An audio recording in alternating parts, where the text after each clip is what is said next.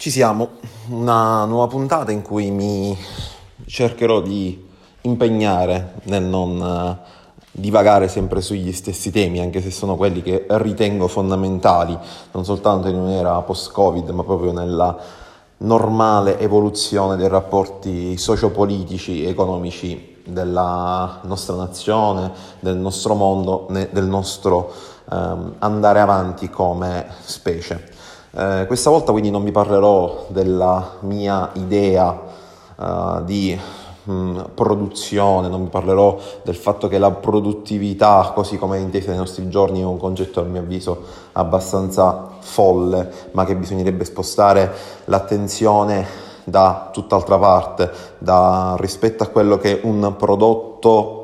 concede alla società da cui è stessa è generato. Ma questo è un altro tema e questa puntata vuole affrontare un altro argomento e prendo spunto da un argomento, un argomento forse uh, come dire uh, polemico, un argomento che um, um, vuole pungolare alcuni ben pensanti. Eh, mi riferisco a quanto successo a Radio Capital tra, Mur- tra la Murgia e Morelli. Uh, sono sincero, non ho mai letto niente, anzi, in italiano corretto, non ho letto alcun libro di, eh, della Murgia, non ho letto alcun libro di Raffaele Morelli e di lui ricordo eh, le sue orazioni in alcuni programmi televisivi e soprattutto da grande appassionato di radio ed è uno dei motivi per cui uh,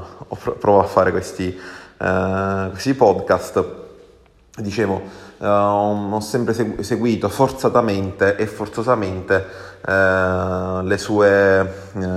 com- i suoi appuntamenti su RTL. Um, sono più uh, incespicante del solito nel parlare perché l'argomento, um, ancorché si pensi facilmente alla polemica uh, di suo, in realtà non vuole essere un uh, infilare il dito in una ferita aperta, in una piaga già uh,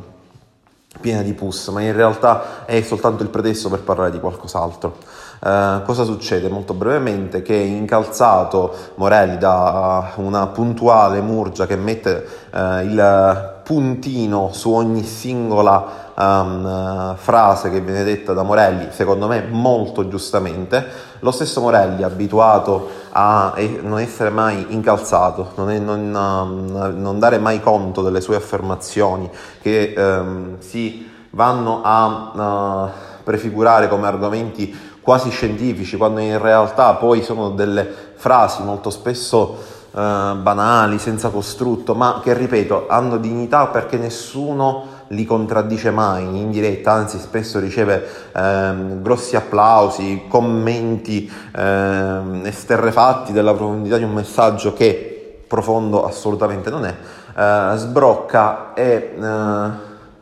um, chiude la chiamata, abbandona la chiamata, fra l'altro in una maniera molto volgare, molto maleducata. Il tempo, il tempo però ha consegnato questo personaggio a una retorica, la retorica della persona saggia che parla con una voce suadente e che costruisce tutto questo concetto, costruisce tutta questa immagine in un modo molto semplice, ovvero tramite l'uomo tipico dei nostri tempi, o perlomeno chi ha la fortuna di assurgere a questa, uh, questa classificazione, cioè l'uomo saggio. Ma uomo saggio è chi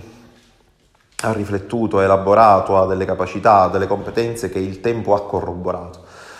Raffaele Morelli chi è? Non so praticamente nulla della sua vita, non so praticamente nulla del suo mondo, però se vedo questo breve estratto che ho visto sul sito di Repubblica, mi rendo conto che lui a un certo punto fa una cosa. Dice, si parla uh, del fem- della donna che vuole coltivare il femminile, è chiaro che l'intento della Murgia era uh, il tema sotteso della discriminazione delle donne uh, da incastrare necessariamente nella concezione dei nostri tempi in una figura femminile che ne deturpa i suoi meriti um, nella professionalità se essa non è legata a un aspetto curato, un aspetto estetico che è una cosa ben diversa da quello che um, si chiede invece agli uomini. Eh, bene, la Murgia lo incalza e Morelli a un certo punto dice Dice perché il femminile è qualcosa di ancestrale, no? È qualcosa di ancestrale, no? In realtà questo no non è una spiegazione, è qualcosa che si può lasciar passare in un discorso al bar, non in una discussione specifica. Il no, chiedendo l'approvazione altrui, senza aver fatto uh, nessuno sforzo di esprimere una tesi su quella frase che si è detta, senza avere un minimo di mm, ragionamento logico per portare l'interlocutore dalla propria parte, pone tutta una serie di domande, tutta una serie di um, attenzioni, tutta una serie di ragionamenti che vengono totalmente disattesi. Ecco,